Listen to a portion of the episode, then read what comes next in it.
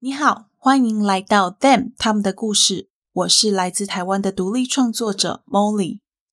贴心提醒您，以下节目包含暴力、血腥、性侵、凶杀等相关叙述。若以上内容会造成您的不适，请勿收听。谢谢。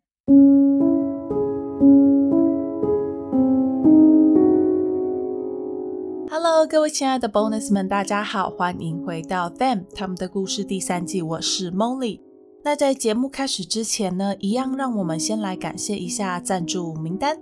这两周以来，非常感谢 Sherry、张翰 Amber，耶，yeah，真的谢谢你们。感谢你们在 Molly 就是取消月赞助之后，还继续赞助 Molly。不要忘记，这每一笔赞助对 Molly 来说都是超级重要的，每一笔都是支持 Molly 继续创作的动力。真的非常谢谢大家的支持，我会好好努力的。那就谢谢大家了。然后，然后啊，呃，前几天有一位 Bonus 自己跑来说他要忏悔。我听到“忏悔”两个字，哎，不对，应该是看到。我看到“忏悔”两个字，吓了一跳，想说怎么了？结果他跟我说，因为他还是学生，家里零用钱给的很少，所以虽然很喜欢 Molly 的节目，但是没有办法赞助。希望 Molly 不要灰心，还要继续更新。我当下看到那则留言，我就笑了。就是啊，Molly 虽然没什么钱啦，但是 Molly 不会因为没有赞助啊，赞助呃金额少，或者是赞助笔数变少就灰心。因为我觉得每一笔都是大家的心意，那那个东西对我来说就是 bonus。如果可以打平我的节目制作支出，那当然是最好的。但如果没有的话，我也不会去强求，然后就任性不做节目这样子。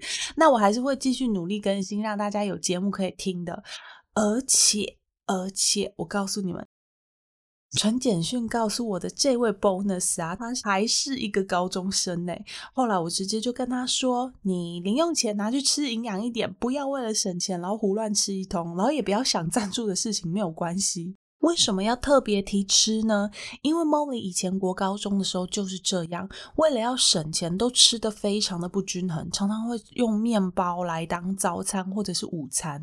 后来长大之后才知道啊，这对当时要读书的小 Molly 来说，真的是非常非常不健康的事情。所以大家平常饮食要均衡，特别是你还在成长发育、要冲刺念书的学生，一定要好好打理自己的三餐哦。哎，好啦，讲了这么多，还是要帮自己打一下广告吼。就是啊，大家不要忘记说，除了你可以透过赞助的方式来激励 Molly 之外，你还可以透过把节目推荐给亲朋好友、留言，或是到你喜欢跟收听的平台上打五星的方式来鼓励 Molly。所以心有余力还在培养的 Bonus 们，就多多留言，多多推荐，对节目的成长也是非常有帮助的哦。好，广告完毕，我们赶快来看看今天的案件吧。今天要跟大家讲的这起案件呢，发生在一九九八年十二月初，美国怀俄明州坎培尔县一个叫做吉列的小镇。吉列这个小镇，它因为地形的关系，常常会被人家形容成是一个与世隔绝的小镇。小镇人口大概是一万七千人左右，主要的产业就是煤矿。所以很自然的，在吉列有很多人的工作都跟煤矿相关。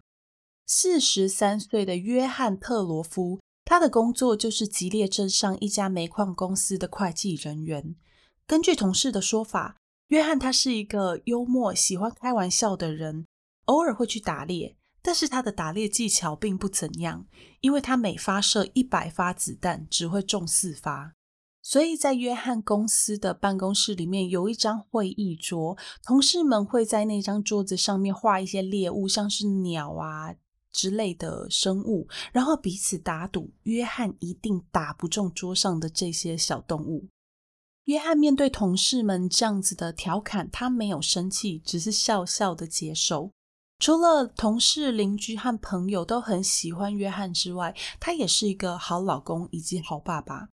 约翰的太太是三十八岁的谢丽尔，在他和谢丽尔结婚之前，曾经就已经有过一段婚姻。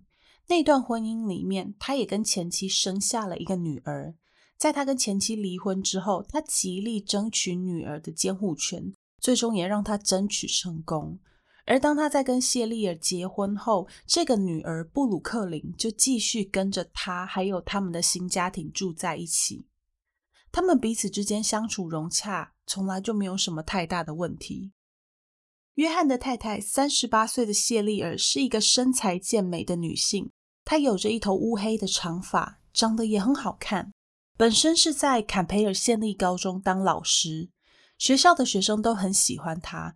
而且谢丽尔对于工作非常的认真积极，就算她已经当上了正式的高中老师，他还是想要再去进修一些跟教育有关的硕士学位。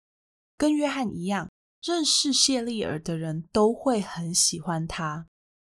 除了工作表现良好、受人爱戴之外，他也把约翰跟他们的两个孩子照顾得很好。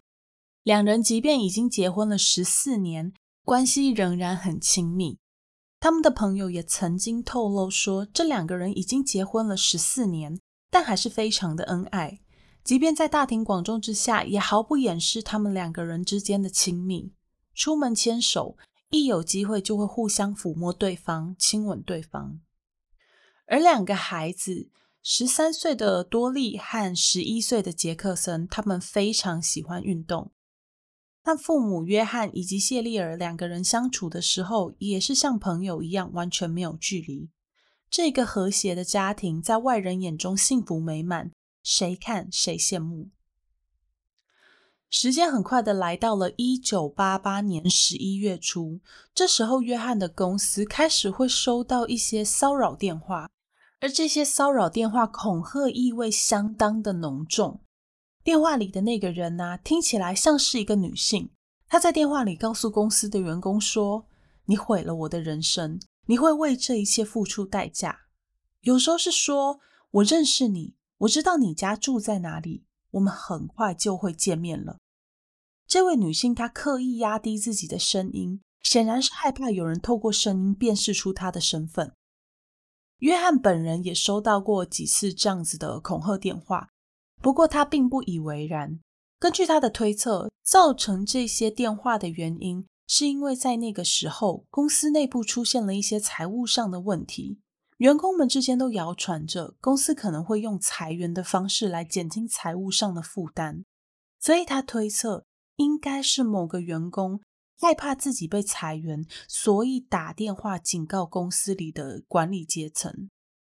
不过在公司财务部门担任会计的约翰很清楚，虽然公司的确在财务上有那么一点点的吃紧，可是还是有在赚钱呢，只是赚的比较少。会透过裁员来减轻财务负担的说法根本就不切实际。他认为，只要度过这个淡季，一切就会好转。所以他对这些恐吓电话并不是那么的担心，想说等公司财务状况好转之后。那些谣言以及员工们的担心都会随之消失，但是谢丽尔并不这么想。她觉得，搞不好就真的会有一些要养家糊口的基层员工，为了不要让自己被裁员，所以就对公司的高层做出什么不利的举动。约翰总是要他不要胡思乱想，等圣诞节过完，订单就会回来了。不过谢丽尔的担心也不是空穴来风。因为就在约翰告诉谢丽尔公司高层开始收到恐吓电话后没有多久，谢丽尔就注意到常常会有一个陌生的男人在他家附近徘徊。这个男人的脸上戴着粗框眼镜，身上穿着连身工作服和牛仔靴，样子就跟约翰公司里的基层员工看起来很像。他就在想，这个男人会不会跟那些恐吓电话有关？他还警告邻居要小心陌生人出现在他们家的附近。听到谢丽尔的警告，邻居们也开始慎重地看待社区里面有陌生人出没的状况。仔细观察后，他们也的确看到了陌生人，只是穿着打扮跟谢丽尔描述的不太一样。但由于邻居们都一致认为这样子的状况不妥，为了要避免什么危险发生，所以纷纷都报警。这样的日子一直没有好转，直到了感恩节那一天，谢丽尔在厨房准备感恩节晚餐。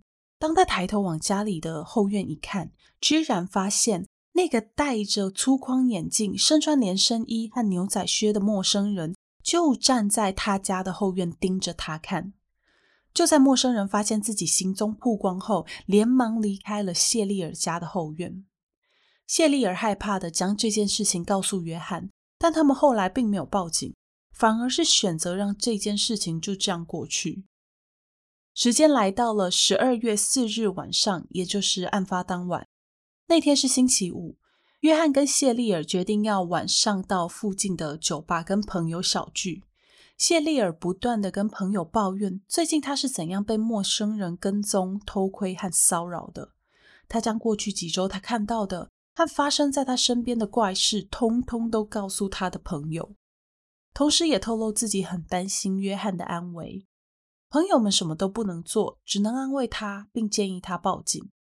接着，他们的话题就回到了一些家常便饭的小事情上。那天晚上，除了谢丽尔跟朋友们抱怨跟踪狂的事情之外，他们聊的都还算是很开心。夫妻两人也在大概晚上十点的时候到家。他们到了女儿多莉的房间，提醒孩子们不要玩太晚，便说声晚安，回到主卧室准备要休息。就在约翰在浴室里的时候，家里忽然跳电，他对着房间里的谢丽尔大喊。要谢丽尔到地下室去检查一下总开关。谢丽尔一听到约翰的吩咐，就立刻找到了手电筒，然后去了地下室。此时的约翰凭借着自己对环境的熟悉度，顺利的从浴室摸黑回到床上，等着谢丽尔回来，两个人可以一起上床睡觉。等了好一段时间，约翰开始隐隐约约的觉得。事情好像有一点点的不对劲。首先是总开关就在地下室，谢丽尔有手电筒，应该不用去这么久吧？再来就是为什么多莉跟杰克森这两个孩子一点反应都没有呢？忽然停电，小孩不是应该要赶快跑到父母身边，或者是大声尖叫吗？还是说其实他们已经睡着了，所以根本不知道停电的事情？想着想着。忽然，他注意到房门附近出现了一个人影。这个人身穿连身制服，脚上踩着牛仔靴，脸上还戴着滑雪面罩，穿着就跟谢丽尔之前描述的那个陌生人有着极高的相似度。那个擅闯约翰家的歹徒用枪指着约翰，就在约翰还来不及反应，那个歹徒就已经对着他扣下扳机。不过好在那一枪并没有打中要害。只打中了约翰的手臂，他忍着疼痛冲上前，想要阻止歹徒再一次开枪。接着两个人就扭打了起来，他们一路打到了厨房。歹徒趁约翰处于弱势，再度举起枪对准他的脖子开了一枪。但说也奇怪，子弹是打出来了，但并没有对约翰造成太大的伤害，只是留下了一个印记。歹徒见约翰两次躲过枪击。他只好随手拿起约翰出门打猎时会带的那把猎刀，开始对着约翰的喉咙和心脏部位猛刺。血腥的杀戮到这里暂时告一个段落，但歹徒没有停手的打算。他先将约翰的遗体拖到地下室，摇醒了之前被他打倒并捆绑在地下室里的谢丽尔，脱光他的衣服，暴力的性侵对方。再抓着他进他们家的小货车，开着小货车来到小镇的外围。在这里，歹徒先将自己身上的衣物，包含连身衣、滑雪面罩和牛仔靴，通通脱下来，然后将伤痕累累的谢丽尔留在车里，最后放了一把火，打算将谢丽尔和证物一并全数烧毁。他很快的消失在现场，眼看着火越烧越旺。谢丽尔非常着急。他在地下室的时候，有看到已经死去的约翰，但两个孩子还不知去向。如果歹徒对他们手下留情，那么两个小孩不可以没有妈妈呀。想到这里，谢丽尔开始奋力的踹门。在经过一番努力之后，门成功的被他破坏。他狼狈的跑向周围的树林里躲了起来。怕要是歹徒还在附近，看到他逃跑，会再继续回来伤害他。他裸着身体，忍受着十二月寒冷的天气和身上的烧伤，不敢轻举妄动。过了不知道多久，一位骑着摩托车的骑士经过了现场。他一看见被火焰包围的小货车，连忙上前查看，确认里面没有人之后，开始想要帮忙灭火。刚好这时候，一台巡逻的警车经过，警察才帮忙叫了消防队。看到警方抵达现场，谢丽尔松了一口气，战战兢兢地从树林里走出来，接着奋力地奔向警方，生怕歹徒会再度出现来伤害他。在场的警察和那位骑士看见了赤裸着身体又浑身是伤的谢丽尔时，当下全都傻眼。这样的情形，他们前所未见。也从来没有预料到会有这样子的场景出现在他们的眼前。警方连忙帮饱受惊吓的谢丽尔叫了救护车。在等待的期间里，谢丽尔简单的描述她被歹徒袭击，还从家里被绑架到郊区的过程。她告诉警方说，歹徒刺死了她的丈夫，把她的丈夫拖到了地下室。救护车很快的赶到现场，他们的对话中断。谢丽尔被送进医院。为了要了解事情的经过，警方在医院对谢丽尔做了一次正式的笔录。谢丽尔将十二月四日晚上他们回家之后发生的事情详细的告诉警方。他说，晚上他们回到家之后不久，因为家里忽然断电，所以在浴室里的约翰就要他到地下室里去检查家里的电源总开关。他就是在那个时候被歹徒袭击。他依稀记得，歹徒是一个身穿连身制服、脚踩牛仔靴、脸上还戴着滑雪面罩的深色皮肤男人。歹徒将他敲晕之后，他就昏了过去。再次醒来时，歹徒侵犯了他，将他全身脱光。在那段时间里，他有看见被刺伤的约翰的遗体。警方当下对谢丽尔感到很同情，不仅被侵犯，还看到自己丈夫的遗体。在做完笔录，确认谢丽尔可以得到照顾后，警方先是交代医院要帮谢丽尔做歹徒 DNA 的采检，然后他们便赶往谢丽尔家查看现场状况。当警方见到谢丽尔家时，的确发现了打斗痕迹，到处也都是掉落的物品和血迹。他们在孩子的房间里面发现了两个饱受惊吓的孩子，但好在这两个孩子身上并没有任何的伤痕。反而是小心翼翼的被捆绑在床上，在他们身上的那些绳子和布条也没有绑得太紧，所以在孩子们得到松绑之后，除了受到惊吓之外，身体上可以说是毫发无伤。不过为了保险起见，警方仍然安排孩子们前往医院做检查。接着，他们就在地下室找到了约翰的遗体，只是此时约翰的遗体早就已经面目全非。第一时间里，办案人员甚至分不清那些伤口究竟是刀伤、枪伤，还是其他原因造成的伤害。是后续经过鉴识团队的检验之后，才知道约翰的喉咙被切开，胸口还残忍的被歹徒刺了十几刀，其中一只手臂上有枪伤，而脖子上也有一个红色的印记。配合现场状况和掉落的弹壳，他们发现那个印记其实是一个因为枪卡弹而造成的伤口。因此，警方知道凶器除了他们先前在小货车上找到的猎刀之外，还可能有一把故障的步枪。从现场情况和约翰的遗体看起来，凶手应该是跟约翰有什么过节，非得要置他于死地不可。这不禁让警方想起了早些时候。谢丽尔说到的那位歹徒，很可能真的是约翰公司里的员工。为了要以最快的速度侦破这起残忍的案件，警方开始对周围的邻居以及特罗夫一家的同事和朋友们展开一连串的询问。想到谢丽尔曾经提及恐吓电话和愤怒的员工的那些资讯，警方在一开始便将所有的力道集中在约翰的公司同事上。希望他们可以从这些人里面过滤出那个因为害怕自己被裁员，所以拨打恐怖电话的员工身上。这个人有非常高的几率就是杀害约翰的凶手。他们也对邻居做了详细的盘查，想要知道案发那天晚上他们有没有看到奇怪的人，不过都没有结果。就在这个时候，谢丽尔主动联络警方，告诉警方说，歹徒曾经要他拿着枪射杀约翰。此时办案的员警有一点疑惑，也有一点生气，想说为什么没有将这个重要的线索在第一时间就告诉他们？也就在几乎是同一个时间里，警方将询问的对象转到了坎培尔县立高中，也就是谢丽尔教书的那间高中里面的教职员。里面有好几位教师，就建议警方可以去找一下他们学校的领导者莱利校长。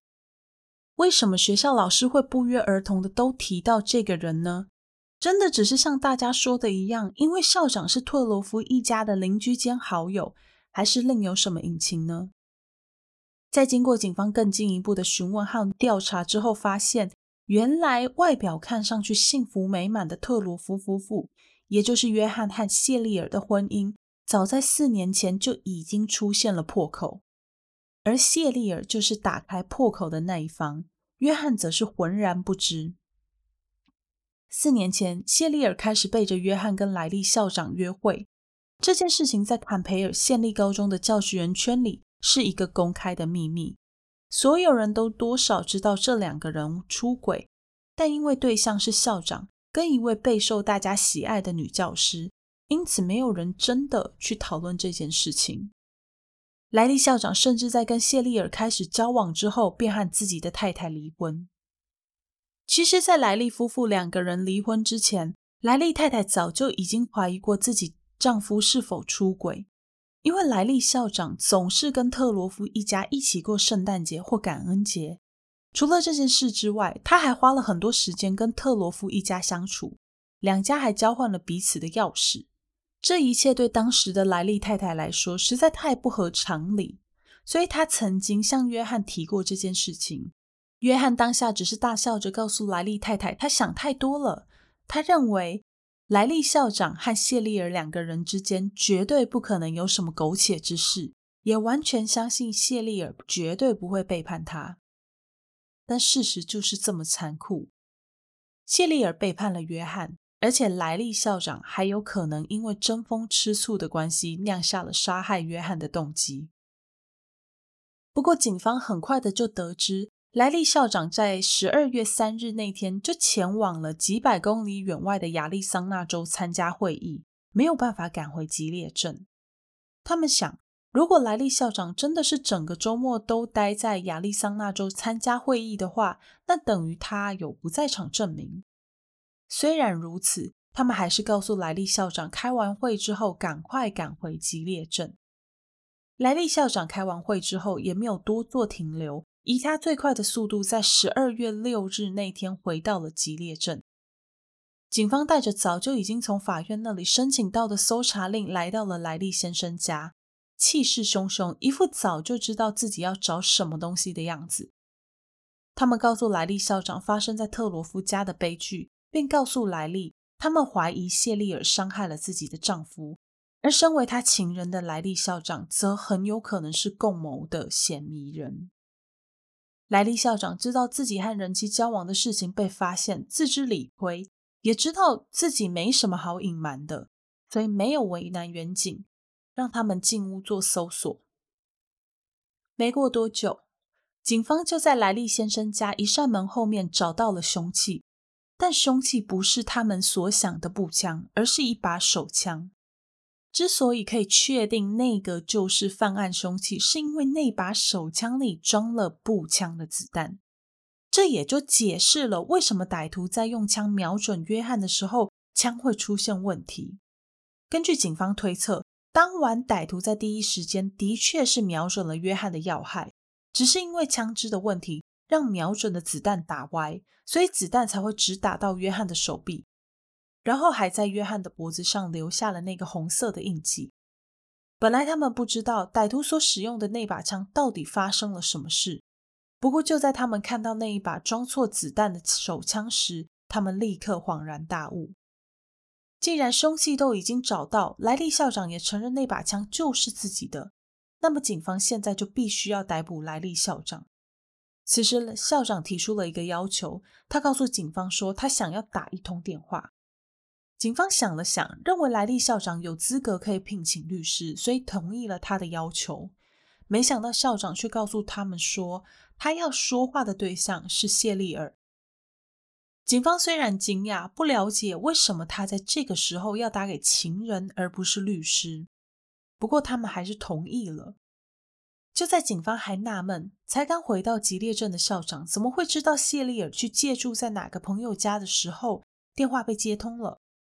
校长告诉谢丽尔，警方正在怀疑他的事情，最后还问了一句：“你到底做了什么？”电话那一端始终沉默，谢丽尔一个字都没有回答。过了一下子，谢丽尔告诉莱利校长说：“可不可以给我一点时间静一静？”随即，校长挂掉了电话，跟着警方回到了警局。在警局里，莱利校长向警方表示自己跟谢丽尔的感情状态。他告诉警方，在他跟谢丽尔交往之后一段时间，他便决定跟自己的妻子离婚，然后跟谢丽尔共组家庭。他也承认自己曾经明确地向谢丽尔表示，希望谢丽尔可以赶快跟约翰离婚，这样他们两个人就可以顺理成章的在一起。但是谢丽尔总是担心，要是他真的向约翰提出离婚，就势必要面对争夺孩子的问题。他深深的相信，喜欢小孩的约翰一定会尽自己最大的努力来争取孩子们的监护权，就像他跟前妻争取孩子的监护权一样。而谢丽尔自己婚内出轨的这件事情，必定会让他在这场争夺战中有不好的影响，所以他才会迟迟没有跟约翰提离婚。这时候，警方告诉已经被排除嫌疑的莱利校长说，其实他们已经开始怀疑谢丽尔才是这一场谋杀案的主谋。当时，警方抵达特罗夫家的那间房子的时候，他们先是找到了孩子，并将他们送到医院去做检查。在确定两个孩子都没有受伤之后，他们便问两个孩子当天到底发生了什么事情。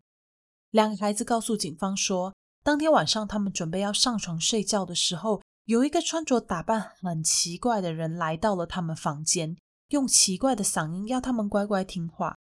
当下他们一眼就认出那个人就是他们的妈妈谢丽尔。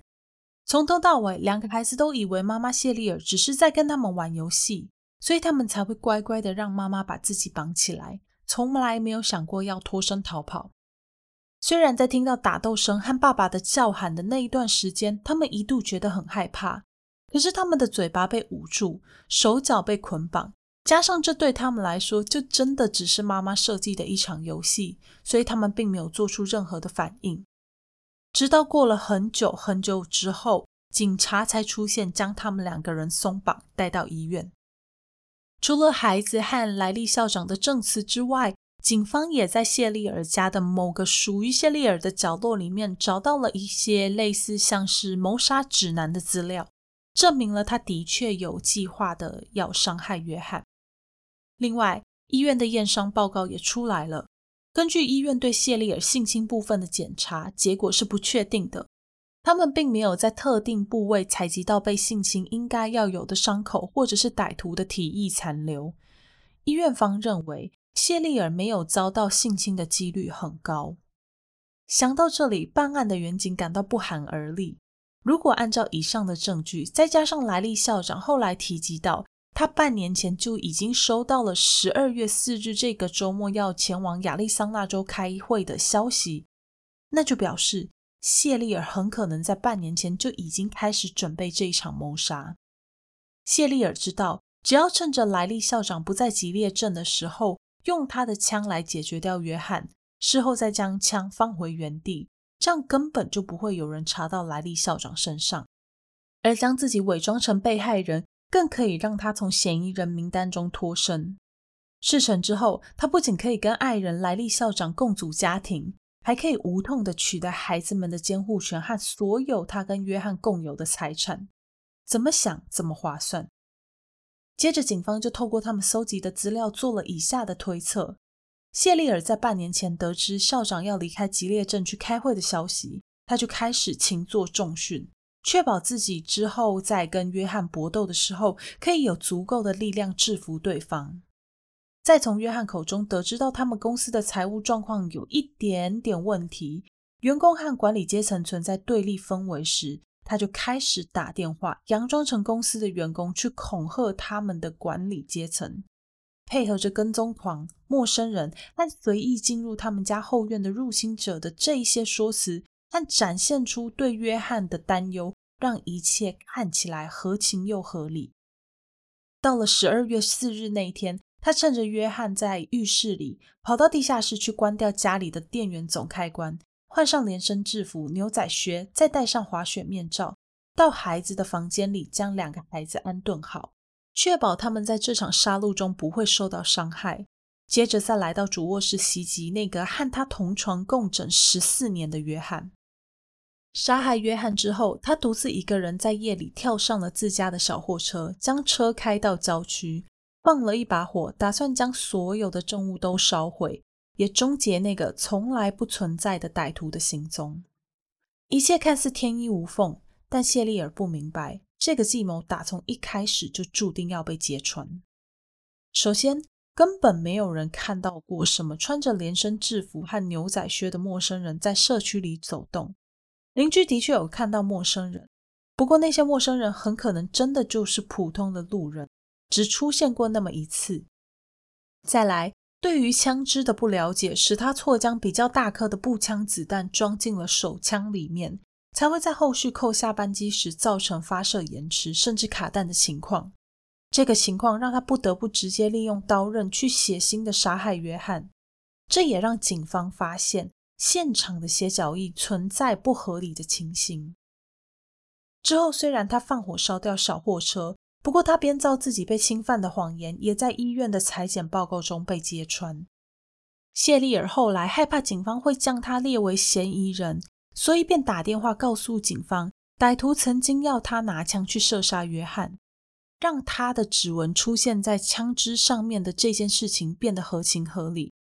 但这等于承认自己根本就是杀害约翰的凶手。所有的漏洞和证据都将凶手的身份直指向谢丽尔。事已至此，警方开始着手准备要以谋杀的罪名逮捕谢丽尔，但九一一却在这时候接到了一通报案电话。谢丽尔自杀了。十二月六日那天下午，就在他挂掉莱利校长的电话之后没有多久，他走到了朋友家的主卧室，在那里找到了一把枪。随后，他便将自己锁进了浴室，在浴室里亲手结束了自己的生命。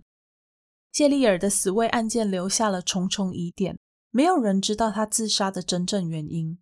有人说他害怕面对孩子跟情人莱利校长。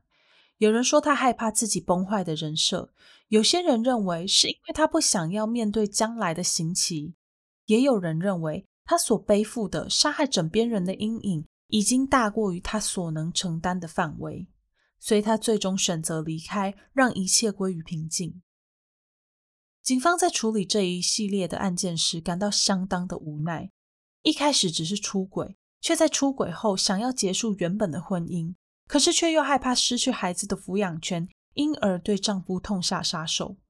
最后又不知道因为什么原因而选择抛下孩子，独自一个人离开这个世界，简直可以说是白忙一场。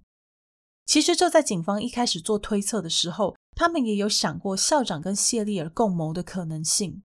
只是当他们回想起校长拨通电话的那一刻，那一种莫名其妙的问题和表情时，他们认为校长对于谢丽尔的谋划是不知情的，加上如果校长真的是共犯的话，应该要对自己的枪支非常了解，绝对不会没有提醒谢丽尔子弹的正确型号，故意让对方使用错误的子弹，导致后续漏洞百出。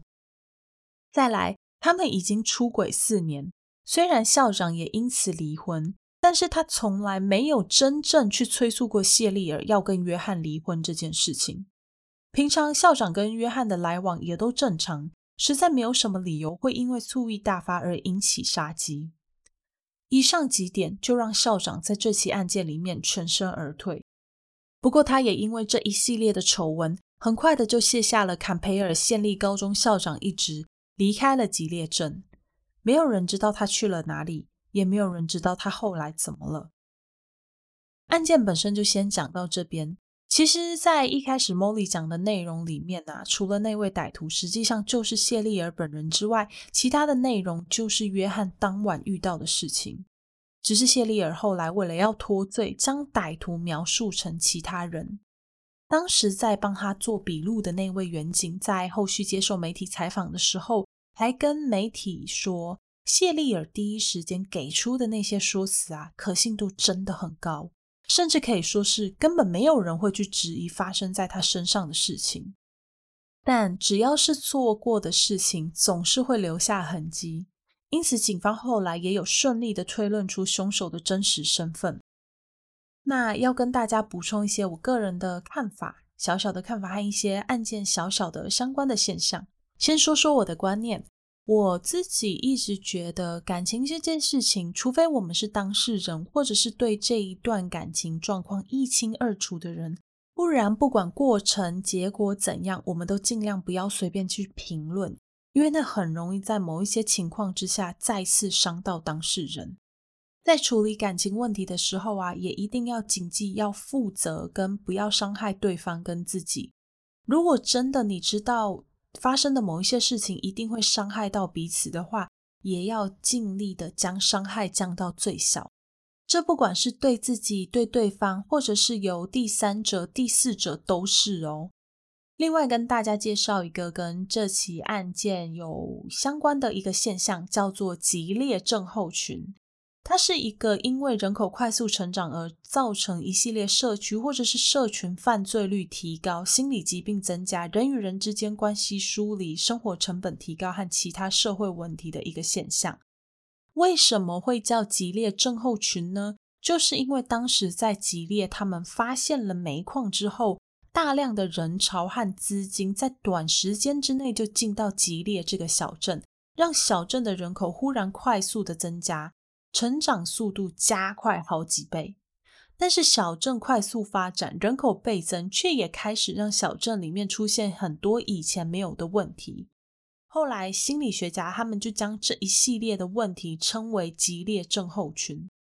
跟大家呃分享吉列症候群的主要原因，除了是因为它最早被发现的时候就是在吉列这个小镇，跟本案有关之外，主要原因也是因为，其实我在做完这起案件，看到这个症候群之后，我就发现这个现象其实在世界各地都有出现。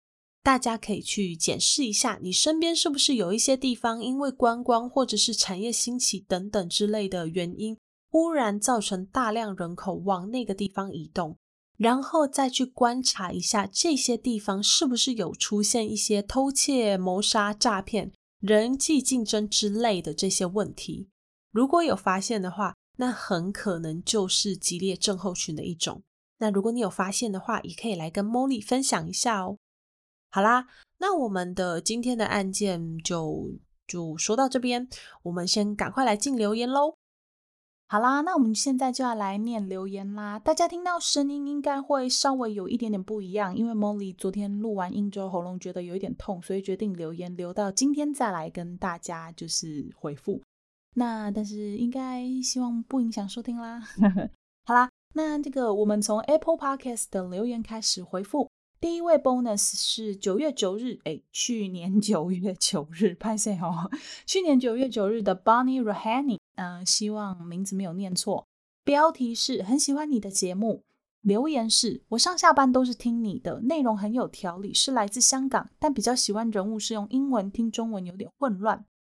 好，那先谢谢你的留言，也谢谢你愿意让你在上下班的时候都用我的声音去陪伴你，就非常感谢，非常荣幸。呃，关于。人物啊，用英文这件事情呢，其实大家之前已经有问过很多次了。那我必须要说，这个这件事情呢，没什么好 说的。不好意思啊，不是不是我这样讲，会很欠打？反正就是哦，Molly 有在 IG 上面做过投票了，然后大部分的人还是倾向于听中文，我觉得很合理，因为这跟台湾的背景比较相关哦。台湾我的同温层里面哈，我的同温层不是每一个人都这样。我的同温层里面呢，大部分的人在叫彼此的名字的时候呢，都还是以中文的昵称或中文的名字为主，用英文的真的蛮少的，所以我可以理解为什么大家比较习惯中文哦。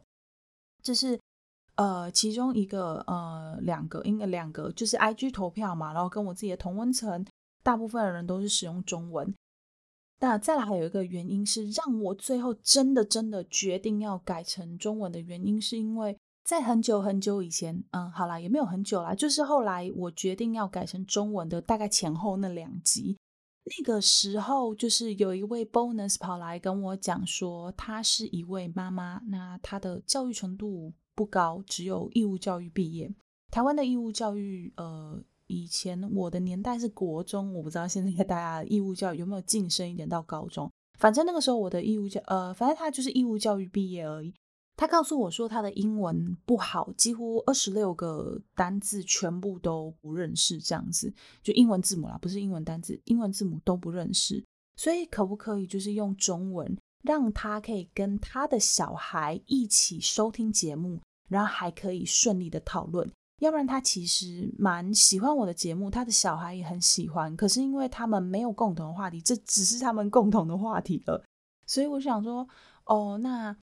嗯，的确，如果说会又因为语言的隔阂而造成有节目上收听的困扰的话，我觉得这个很好解决，也是最容易解决。它比起什么呃麦克风啊，然后编辑软体啊这种东西，对我来说，语言是最好解决的。那我觉得改变语言就可以去完成我当初想要做这档节目的起心动念。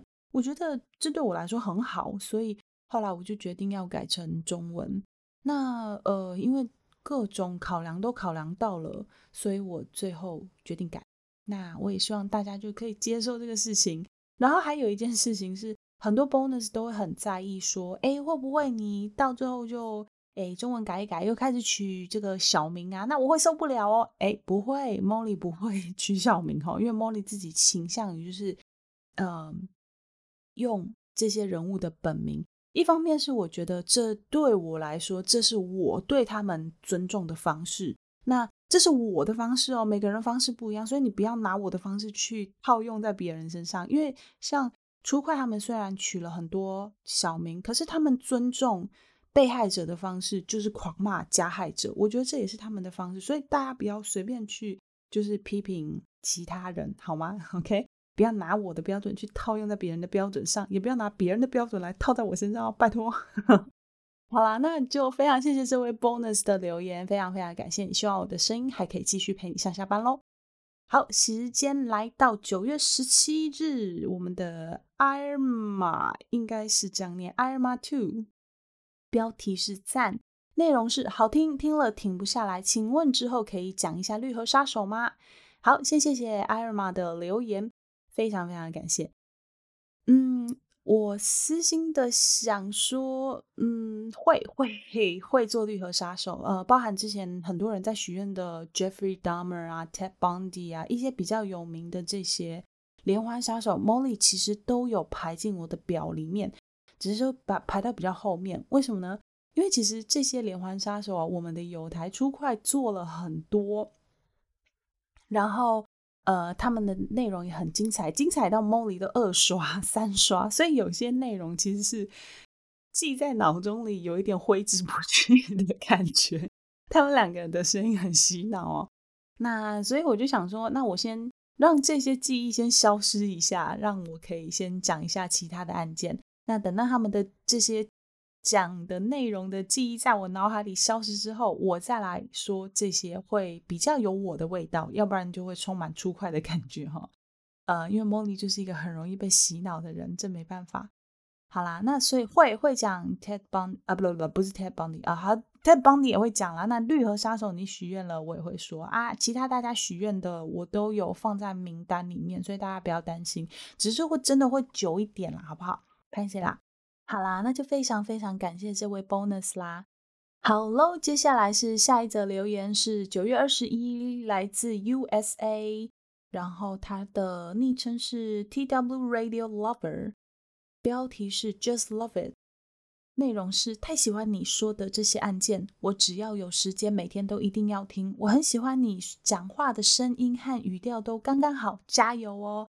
耶、谢谢这位。T W Radio Lover，哎，你的名字好酷哦！是你是从事相关行业的吗？还是就是随机取的？说到随机取这件事情啊，我忽然想到一件事，大家知道 Apple Podcast 会吃留言吗？我本来不晓得哦，我之前的留在其他节目的留言，我都想说啊，反正过几天它就显示了，因为 Apple 它本来就没有要，就是一开始就是他们好像会做审核还是审查之类的，他们会呃，就是隔一两天留言才会出现。可是后来我就发现有几档节目，我的留言从来都没有出现过，所以我就发现，哎，他们会吃留言呢。好了好了，这个题外话哈，完全不相干。但就谢谢呃这位 TW Radio Lover，非常谢谢你，就是喜欢我的节目啊，会继续好好努力的，你的加油我也收到喽。好啦，那就非常感谢你。下一则留言是 Vivi 廖九月二十五日的，呃内呃标题标题是好听的故事在这里，内容是不管是风格、口条、案件取向，我都很喜欢。陪伴我工作的枯燥时光，希望 Molly 继续加油，继续说故事给大家听。耶、谢谢 VV 亮的留言，呃，谢谢你有看到 Molly 的风格，不同的风格哦，这件事情对我来说很重要。那也很开心自己的声音可以陪伴你度过你工作的时光。Molly 会继续加油，然后继续把好听的案件带给大家的。那就谢谢 VV 料啦。下一则是十月四日。粉红不不不，红粉马丁尼，不好意思，呃，标题是新听众报道，内容是昨天才发现 Molly 的节目，就连续听了三集，除了做事呃做家事喂猫的时候听，睡觉也会边听，也很快就会睡着，应该是因为 Molly 讲话的语调的原因吧，喜欢这种时间很长的节目，加油哦！耶、我们谢谢红粉马丁尼，不好意思，不知道为什么我就是会念成粉红红粉红粉红粉不一样。好啦，嗯，诶，当时如果是十月四号听到现在的话，那也听了七个月八个月了耶。哦，时间过好快哟。诶，很开心我自己的声音可以陪伴你哦。那也谢谢你喜欢我的节目。梦里觉得啦，诶，就是很多人都会像你一样说，睡着也会边。听，然后就边睡着这样子。我觉得如果我的声音有助眠的效果的话，其实还不错。看看可不可以帮助到一些晚上 睡不着、我睡不着觉的人，睡不着、睡不着觉的人哦，就是可以好好的入睡这样子。那么也会继续把好的案件、好的节目、好的议题带给大家，希望你可以继续收听喽。那就谢谢我们的红粉马丁尼，好，谢谢。接下来是。十月五日，哇，这个十月五日是 Molly 一个好朋友的生日，这样子呵呵 提一下。嘿，呃，标题是 Hi，不不不，这是昵称，这是昵称，昵称是 Hi，Molly 你好，很高兴留言给你。内容是把这频道养肥了再听。内容是上次传的评论没有传成功啊，一直都没有出现，已经。轮着听很久了，之前不是拿苹果，所以没有办法留评论。我都是睡前听，听着听着就睡着了。哦，又一个，很多时候隔天醒来都没听完一整集，只能跑回去睡觉前那集继续听，然后又睡着了。怎么办茉莉的声音有催眠效果。好啦茉莉要一直做下去，当然要注意身体，加油！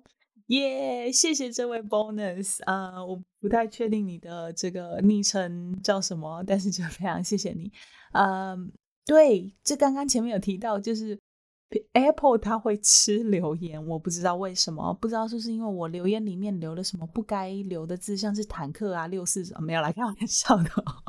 反正就是留了一些，我不知道他们的审核的这个是什么，还是是纯粹因为他们后台的数据的关系。那嗯，我的留言也常常被吃掉，我不知道为什么。也非常感谢你在拿到苹果手机之后就立刻来留言，真的蛮开心的。也刚好跟前面的留言讲的一样梦里的声音具有催眠的效果。